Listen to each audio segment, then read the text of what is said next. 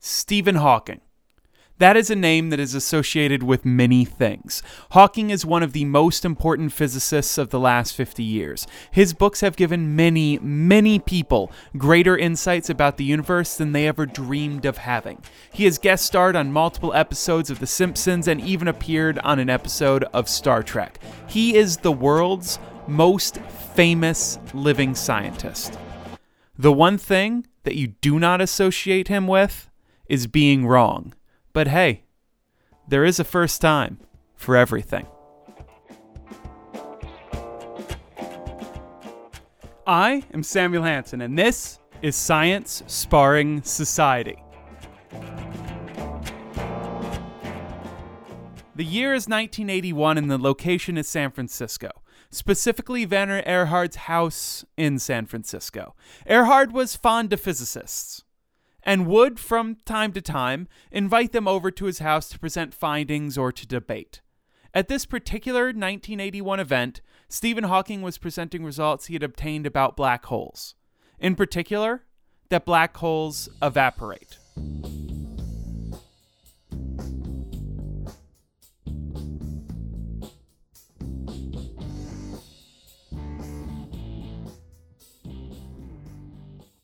This was not the part of the result that was troubling to Leonard Susskind.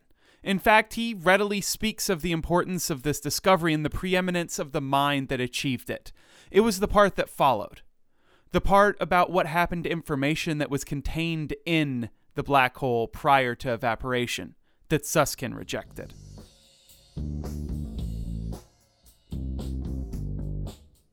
Hawking's claim was that information stored within a black hole was lost for all eternity when that black hole finally went poof.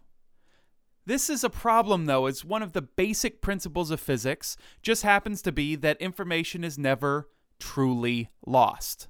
Susskind realized just what Hawking's claim would mean to physics and made it his goal, his obsession, to prove that information was not lost forever after being sucked into a black hole.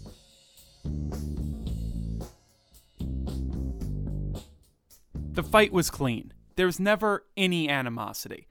Maybe because Susskind and Hawking were such great scientists that the thought of allowing personal feelings to influence their work never crossed their minds. Or maybe because they were friends. But all fights do have some sort of a cost. During the couple of decades that this fight over black hole information was fought, more and more physicists came to reside on Susskind's side of the fence, and one of them, John Preskill, made a bet with Stephen Hawking over the ultimate result. In 2004, Hawking conceded the bet and presented Preskill with a baseball encyclopedia, from which information can be retrieved at will. In the end, this is a rather small price to pay for losing a fight.